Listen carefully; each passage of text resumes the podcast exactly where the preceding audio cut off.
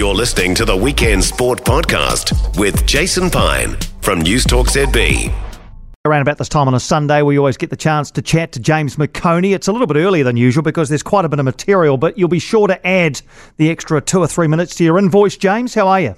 Oh yeah, I'll do that for sure. But how how much sport? I'm um still buzzing and also stressing from watching penalty shootouts. That's how I'm, I'm same.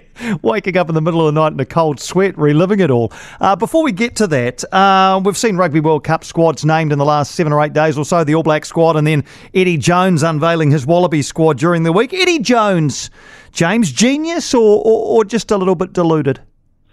Um, well, he's definitely crazy, but he's a smiling crazy man, you know, and he enjoys the fact that he is. And I, I know that the headline was that he dropped Michael Cooper, I mean Michael Hooper and Quade Cooper, but I don't actually feel that sorry for them because they've had so many opportunities 125 tests for Hooper, 80 tests for Cooper.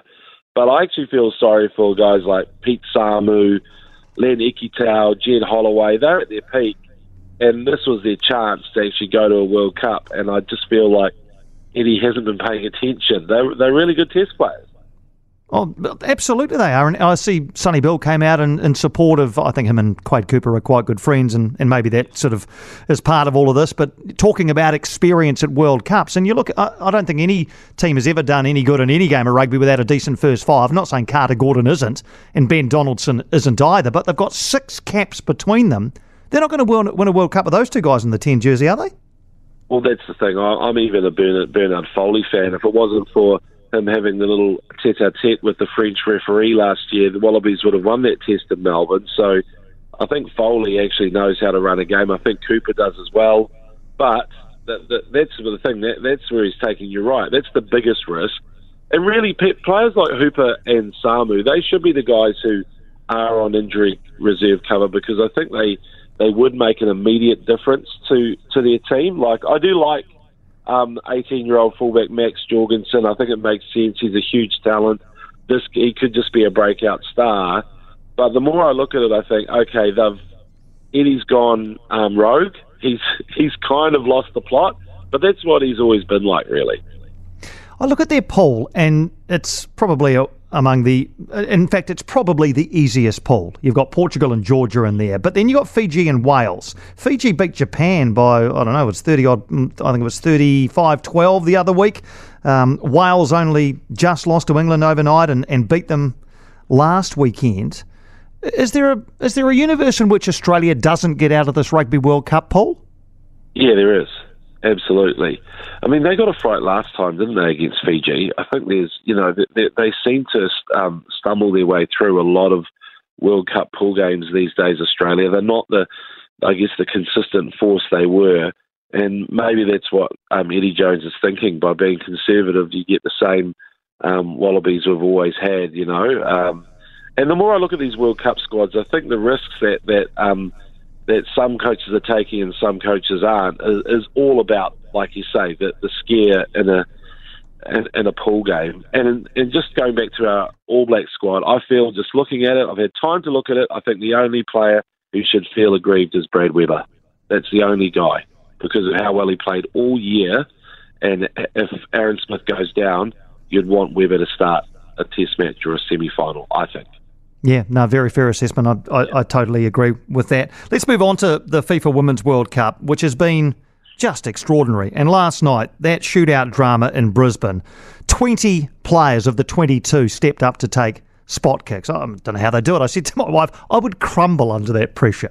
I would absolutely fold like a pack of cards. Incredible theatre, though. Yeah, it is. It's amazing. I, I mean, you, it's so hard to watch. Sometimes I, I found myself walking over to the kitchen, which I frequently do, uh, to the fridge. But the thing is, like, I just find it so stressful. And of course, the 19 year old player for France who missed, Vicki Becho, I was, she almost scored the winner, but Mackenzie Arnold was just having a huge night, even though she did miss her chance to seal the game with by taking a penalty herself. But her saves were just insp- instrumental. And I was talking to my friends in France, and um, they were saying that Australia deserved it. And I, I think that's pretty much right. I think Australia played the, the better football in the end, even though France had a great start. But honestly, penalty shootouts, I think it's too tough on, on, on teenagers because I'd much rather when Rapinoe missed. I mean, that's fine. She's going to retire a legend. She's already won two World Cups, but it's just so harsh, isn't it? For a 19 year old. Absolutely, it is. Absolutely. Hey, now, so Australia now play England. Um, when Australia play England in anything, who do you cheer for? Um, it varies, but in uh, in this case, it's going to be Australia. Yeah, for sure. And um, and I mean, just riding that wave. And of course, they've got their their X Factor player, their trump card, Sam Kerr, is just coming back from injury. And meanwhile, England still have Lauren James suspended after she stood on on a Nigerian player in their round of 16 games. So that that adds more intrigue. But yeah, it's it's hard to say. In the Ashes, I was almost going for Australia until that stupid stumping, you know, the run out of Bairstow. Yes, yeah. I mean, you're allowed to change. Yeah, and yeah. cricket, an Ashes series gives you plenty of opportunity. What's that? Five, five, five, five is 25 days to, yeah, to chop, and change. Yeah, yeah, exactly. Hey, just back to the rugby. Did you see that tackle by Owen Farrell this morning um, on on the Welsh player that had him sent off, yellow card initially, upgraded to a red? He's got incredible form in this area. And they're now talking about Owen Farrell, the captain of England, possibly, well, he almost certainly missed the start of the World Cup, but they're talking about an entry point of six matches. That, that's the whole World Cup apart from the final. Yeah, I know. And, the, and, there's two things to consider here. One is that Owen Farrell has previous, as um, Warren Gatland said, like he's this evil criminal. But he does, he does. He, he's always going high, leading with the shoulder, no arms. So I mean, that's it was direct contact to the head. It should be a six a six week or six match ban, um, and that's uh, I mean I don't know what's going to happen really with it. I'd say it's going to get downgraded. I, I reckon he'll miss the pool games. That's about it. Um, but um, Owen Farrell has a massive tackling problem. Apparently, he went through a course in January on how to tackle better. So he's been he's been told is that like one of the courses that you and I have been on, where you know you get sent along to this course to learn ABC, and you're really just there for the for the uh, those little mints that they wrap up and you know and put on the table and and and lunch. Yeah, the biscuits. I mean, this is the thing. Owen Farrell, um, he, he's he was destined to wear the number ten. Steve Borthwick is very conser- He's one of the conservative coaches, and he, and Marcus Smith, the first five who, five played so well against the All Blacks in the draw last year, he was pretty much out of the 23. Now he's going to be forced to play him in some capacity. It's going to work in his favour because Marcus Smith is an absolute breath of fresh air and and can run the ball, you know. So it, it might actually work out for England. Hey, Warriors last night they um they weren't great by their own standards against the NRL's wooden spooners, but they won the game. Is that kind of the, the, most important thing, or with the last three games not quite being where they would like to be, is there is there an issue here or not? Um, yeah, I think there is. They're sputtering a bit. Uh, the Tigers are the wooden spooners. Daine Laurie carved us up a few times. Um, there are a few cracks appearing. However, if Dallin Watene-Zelezniak can still score tries while in midair with 99% of his body out of play, then we've got a chance. You I've know, never seen a player. I, sorry, James. I, have never seen a player be able to do that as consistently as him. And that you're right. He's and when he, they didn't even check it because because they knew that he yeah. got it down. I know it's him. They look at his reaction. They see the mullet. They just go, "Oh, it's a try." We're, we're okay with that. Um, so I do think that even though I've got the easy run home, Manly, St George, Dolphins, um, and the first two at home, looking at the top eight, I think the Warriors match up best against the Raiders and the Sharks.